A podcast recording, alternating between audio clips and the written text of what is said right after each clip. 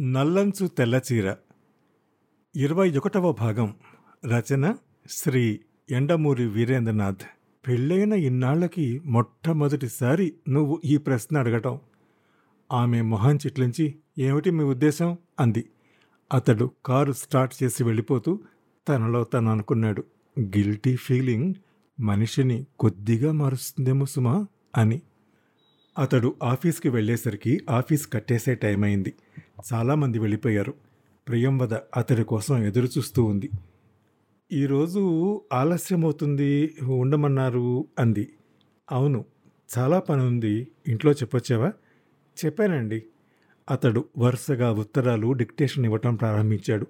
ఎనిమిదింటి వరకు ఆమె టైప్ చేసిన ఉత్తరాల మీద సంతకం పెట్టాడు. ఆఖరి ఉత్తరం టైప్ డిక్టేషన్ చేస్తూ ఉండగా ఫోన్ మోగింది. ఆఫీస్ అంతా నిర్మానుష్యంగా ఉంది. హలో నేను మాధవిని. ఏమిటి చెప్పు. నాకు కారు కావాలి. అదేమిటి? ఫియట్ ఉందిగా? అది స్టార్ట్ అయి చావడం లేదు. లక్షసార్లు చెప్పాను. దాన్ని ఎమ్మయ్యమని మీరు అసలు నా మాట సర్లే సర్లే. మళ్ళీ పంపిస్తావా? నేను ఇంకో గంట సేపు ఉంటాను ఇక్కడ. ఇంతకీ ఎక్కడికెడుతున్నావు సెకండ్ షోకి నువ్వు దిగి నాకు పంపించు. మీకు అసలే మతి మరపు మీరింటి దగ్గర దిగాక మళ్ళీ హాలుకు పంపకపోతే వాళ్ళ ముందు నవ్వులు పలకవాల్సి వస్తుంది. ఎవరితో పెడుతున్నావు వాళ్ళకి కారు లేదా? మిసెస్ పాండేతో. వాళ్ళ ముందు దేభ్యమోహం పెట్టుకుని మీ కారులో వస్తాను అని చెప్పమంటారా? అక్కర్లేదులే పంపుతున్నాను. అతడు ఫోన్ పెట్టేసి బెల్ కొట్టి డ్రైవర్ని ఇంటికి వెళ్ళమని చెప్పాడు. ప్రియం వద పుస్తకం మీద పిచ్చగీతలు గీస్తోంది అంతసేపు. అతడు తిరిగి డిక్టేషన్ మొదలుపెట్టాడు.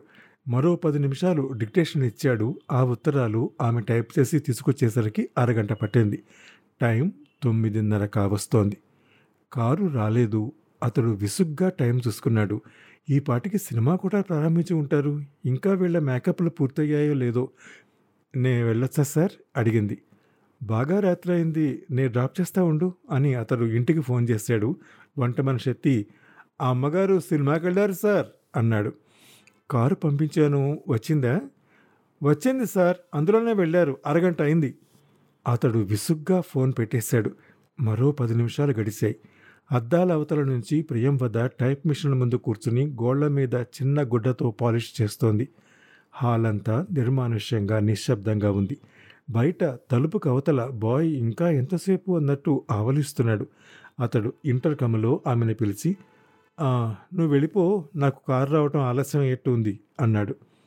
పర్వాలేదు ఉంటానందామె సమయం పావు తక్కువ పది కావస్తోంది. అతడు రిసీవర్ ఎత్తి మిసెస్ పాండే ఇంటికి ఫోన్ చేశాడు. ఆమె లేదు. పాండే ఎత్తాడు ఫోన్. ఏమిటి విశేషం? ఇంత రాత్రి ఫోన్ చేశారు? అడిగాడు. మాధవి కారు పంపుతానంది ఇంకా రాలేదు. అసలు తయారై బయలుదేరారో లేదో అని పాండే బిగ్గరగా నవ్వాడు. ఇంకా మేకప్లోనే ఉంటారేమో అని అనుమానం వచ్చిందా? అది నిజమేలే. అరగంట ఆలస్యంగా బయలుదేరారు కానీ మొత్తం మీద బయలుదేరారు. వనజ వాళ్ళు రావడమే ఆలస్యం అయింది రవితేజ చేతిలో రిసీవర్ అప్రయత్నంగా బిగుసుకుంది. వనజ వాళ్ళు.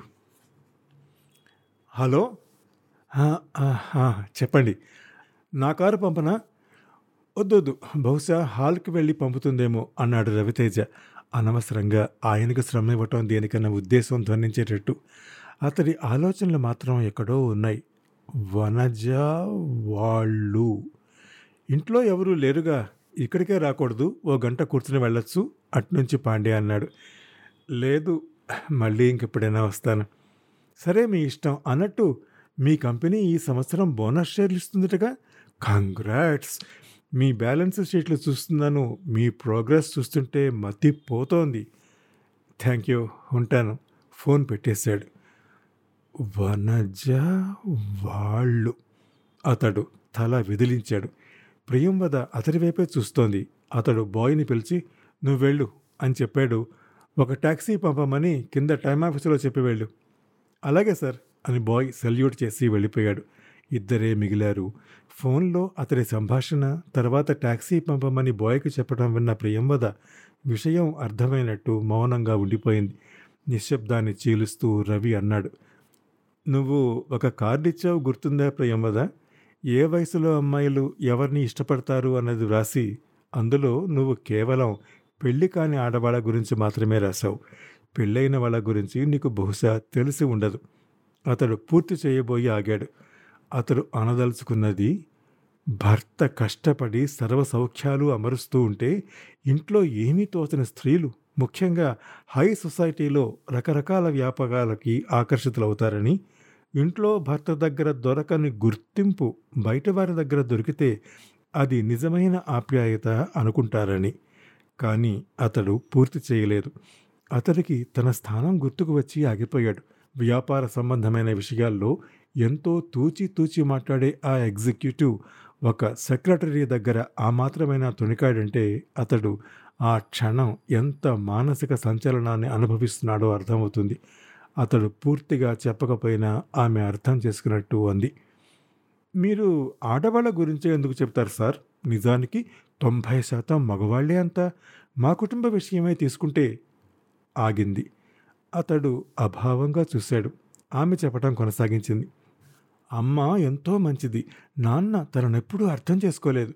మేమందరం గాలికి పెరిగినట్టు పెరిగాం. పాతిక సంవత్సరాలు మా అమ్మ తన ఇష్టాలని పక్కకు పెట్టి ఒక చెట్టులా కాలం గడిపింది. కేవలం స్త్రీగా పుట్టినందుకు. నాన్నకి తన ప్రపంచమే తనది. అమ్మనెప్పుడు ఒక మనిషిగానే గుర్తించేవాడు కాదు. ఆమె మరి చెప్పలేదు. ఆ జ్ఞాపకాల వల్ల ఆమె మొహం మ్లానమైంది. ఆ పరిస్థితి ఇంకా కొనసాగించడం ఇష్టం లేదన్నట్టుగా అతను లేచి వెళ్దామా? కింద ట్యాక్సీ వచ్చి ఉంటుంది అన్నాడు. ఆమె కూడా అర్థం చేసుకున్నట్టు లేచి బ్యాగ్ చేతిలోకి తీసుకుంది. ఇద్దరూ హాల్లో వస్తుండగా శర్మగారు తన క్యాబిన్లో ఉన్నారేమో అంటూ ఆమె తన దగ్గర ఇంటర్కమ్ బటన్ నొక్కింది. అతడు నిలబడి చూశాడు. నిమిషమైనా అటు నుంచి సమాధానం లేకపోవడంతో ఇంత రాత్రి వరకు ఆయన ఎందుకుంటారు? పద పెడదాం అంటూ లిఫ్ట్ వైపు నడిచాడు.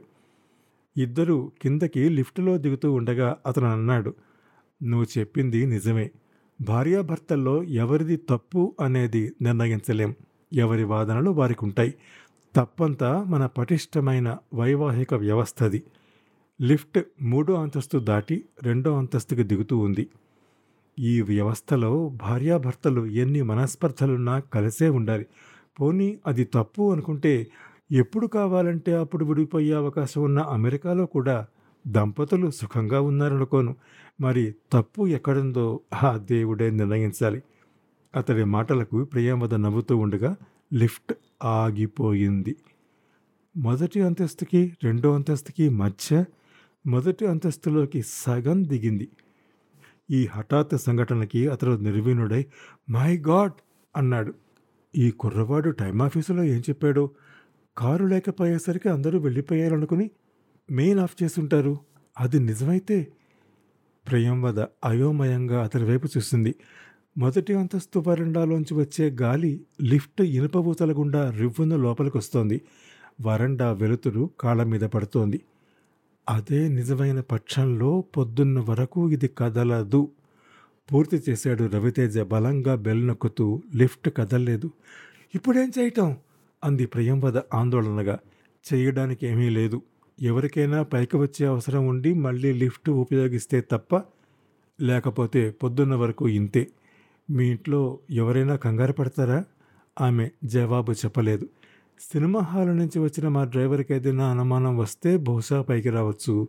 అసలు ఈ ఆఫీస్ బాయ్ ఏం చెప్పాడో ఏమో విసుగ్గా వాచి చూసుకుంటూ అన్నాడు. టైం పదకొండున్నర కావస్తోంది. ఎంతసేపు అలా నిల్చుంటావు? కూర్చో అన్నాడు. ఆమె మహమాటంగా నవ్వింది కళ్ళల్లో అలసట కనిపిస్తోంది. అతడికి జాలేసింది. పాపం పొద్దున్ననగా వచ్చింది. తన మూలాన ఇలా ఇరుక్కుపోయింది అనుకున్నాడు. కూర్చో అన్నాడు. పర్వాలేదు సార్. తను కూర్చోకపోతే ఆమె కూడా ఆ పని చేయదని గ్రహించి అతడు ఒకవైపు ఆనుకుని కూర్చుంటూ ఆమె వైపు సైగ చేశాడు. ఆమె బిడియపడుతూ ఒద్దికగా కూర్చుంది ఒక మూలకి. ఆమెలో ముందున్న భయం ఆందోళన తగ్గటం గమనించాడు. ఒకందుకు మనం అదృష్టవంతులం. మొదటి అంతస్తు సగంలో నిలబడిపోవటం వల్ల ఈ గాలైనా వస్తోంది. రెండు అంతస్తుల మధ్య ఆగిపోయి ఉంటే ఊపిరి అడక చచ్చిపోయి ఉండేవాళ్ళం అన్నాడు. అతడికి మాధవ మీద చెప్పలేనంత కోపం వచ్చింది. ఏం చేస్తూ ఉంటుంది ఈ పాటికి? సుధాకర్ పక్కన కూర్చుని ఉంటుందా? మిసెస్ పాండే పక్కన? ఇంతలో అతడి దృష్టి తనలో తనే నవ్వుకుంటున్న ప్రియంవద మీద పడింది. ఎందుకు నవ్వుతున్నావు? అడిగాడు. ఆమె ముందు చెప్పలేదు. రెట్టిస్తే మనం ఇలా ఇరుక్కుపోవడం చూస్తుంటే మా ఫ్రెండ్ చెప్పిన కథ గుర్తొచ్చింది సార్ అంది. ఇలా టెక్స్టైల్స్ ఫ్యాక్టరీలో ఉద్యోగం అంటే చీరల మీద ఒక కథ చెప్పింది. ఏమిటి? నలుగురు నిరుద్యోగ పట్టభద్రులు ఎంతకీ ఉద్యోగం దొరక్క చివరికి ఒక బ్యాంకు దొంగతనం చేద్దామనుకున్నారట. అందులో ఒక తెలివైన వాడు ఉన్నట్ట. బ్యాంకు దొంగతనం అంటే మనకు అంత అనుభవం లేదు. నేను ఇంకో ప్లాన్ చెబుతాను. ఫలితంగా నా షేర్కి నేను అడిగింది ఇవ్వాలి పైగా మీకు బ్యాంకు కన్నా ఎక్కువ దొరుకుతుంది రిస్క్ కూడా తక్కువ అన్నట్ట. అదేమిటో చూద్దామని మిగతా వాళ్ళు సరేనని ఒప్పుకున్నారట. కొన్ని రోజులకి ఆ ఊళ్ళో పెద సుబ్బయ్య సోదరి గారి అమ్మాయి పెళ్ళి జరిగిందిట. నగరంలో ప్రముఖులు పట్టు చీరలు రెపరెపలాడించుకుంటూ వారి భార్యలు కార్లు స్కూటర్లు అంతా హడావిడిగా ఆర్భాటంగా ఉందిట అక్కడ. దగదగా మెరిసిపోతున్నారట అందరూ. పెళ్ళికి రెండు గంటల ముందు ఎవరిదో గాత్ర సంగీతం హాల్లో ఏర్పాటు చేశారట. మన వాళ్ళు నలుగురు అన్ని తలుపులు వేసేసి స్టేజ్ మీద మైక్ దగ్గరకు వచ్చేసి బొమ్మ పిస్టల్తో బెదిరించేసరికి అందరికీ ఏం చెయ్యాలో తోచలేదుట. పెళ్ళి కదా పోలీసులు ఎవరుంటారు? ఆడవాళ్ళందరినీ స్టేజ్ పక్కనున్న గ్రీన్ రూమ్లోకి పంపించారట. అక్కడో రెండు వందల నూలు చీరలు ఉన్నాయట. వాటిని కట్టుకుని సీతమ్మ వారు అడవికి వెళ్ళే ముందు తయారైనట్టు ఐదు నిమిషాల్లో తయారై వారందరూ తిరిగి హాల్లోకి రావాలని బెదిరించారన్నమాట. వాళ్ళ చీరలు నగలు తీసుకుని ఆ నలుగురు అక్కడి నుంచి జారుకున్నారు. మొత్తం అంతా పావుగంటలో అయిపోయింది. ఊరి చివరకు వెళ్ళాక తెలివైన వాణ్ణి మిగతా ముగ్గురు ప్రశంసించారట. ఇదే బ్యాంక్ అయితే నాలుగైదు లక్షల కన్నా ఎక్కువ దొరకపోను పెళ్ళిలో ఇంత పోగవుతుందని మాకు ఆలోచన రాలేదు సుమా. అని ఇంత మంచి సలహా ఇచ్చినందుకు నీకేం కావాలో తీసుకో అన్నట్ట బంగారం మీరు పంచుకోండి చీరలు నాకు ఇచ్చేయండి అన్నట్ట అతడు. అంటూ ఆపింది ప్రియంవద అదేమిటి? అన్నాడు రవితేజ. బంగారం వదిలేసి చీరలు తీసుకోవటం ఏమిటి? ప్రియంవద అంది.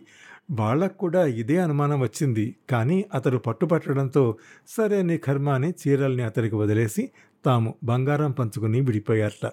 ఒక్కొక్క చీర వెయ్యికి తక్కువ కాదు కాబట్టి అతడి వాటా రెండు లక్షలు వచ్చింది బంగారం అమ్మబోయిన వాళ్ళకి మాత్రం ఒక్కొక్కరికి అందులో సగం కూడా రాలేదుట. అదే అందులో సగం పైగా రోల్డ్ గోల్డ్ కాబట్టి రవితేజ ఒక్కసారిగా బిగ్గరగా నవ్వేశాడు. అతడు అంత బిగ్గరగా నవ్వటం అదే ప్రథమం. ప్రియంవద కూడా చిరునవ్వుతో మీ దగ్గర ఉద్యోగం అనగానే మా ఫ్రెండ్ అదే చెప్పింది. బంగారంతో మోసం చేయొచ్చేమో కానీ చీరల్లో చేయలేమట. అంతేకాదు బంగారం కన్నా ఖరీదైన చీరలు వచ్చే రోజు తొందరలోనే ఉందిట. తొందరలో ఏమిటి? వచ్చేస్తేను అన్నాడు అతడు. రాత్రి ఒంటి గంట దాటింది. మాగన్నుగా పట్టిన నిద్రలోంచి హఠాత్తుగా అతనికి మెలకు వచ్చింది. తను కూర్చున్న భంగిమ చూసుకుంటే నవ్వొచ్చింది. ఆమె ఆవులిస్తూ నెమ్మదిగా తల వెనక్కి వాల్చటం అతనికి తెలుసు. తను కూడా నిద్రలోకి జారుకుంటానని మాత్రం అనుకోలేదు. బయట వరండాలో ఎక్కడా అలికిడి లేదు. పగలంతా హడావిడిగా ఉండే ఆఫీసు తను కూడా రాత్రి విశ్రాంతి తీసుకుంటున్నట్టు ఉంది. బయట నుంచి వెలుతురు డైరెక్ట్గా ఆమె మీద పడుతోంది. ముందు మోకాళ్ళ మీద పడుకొని నిద్రలోనే పక్కకు జారిపోయినట్టుంది ఆమె. తల కింద ఉన్న చేతి మీద ముంగురులు జీరాడుతున్నాయి. తెల్లటి చర్మం మీద నల్లటి కాంట్రాస్ట్. అతడు చేతిని ముందుకు సాచాడు. ఆ తరువాత ఏం జరిగిందో ఇరవై రెండవ భాగంలో వింటారు. అంతవరకు సెలవు నమస్కారం.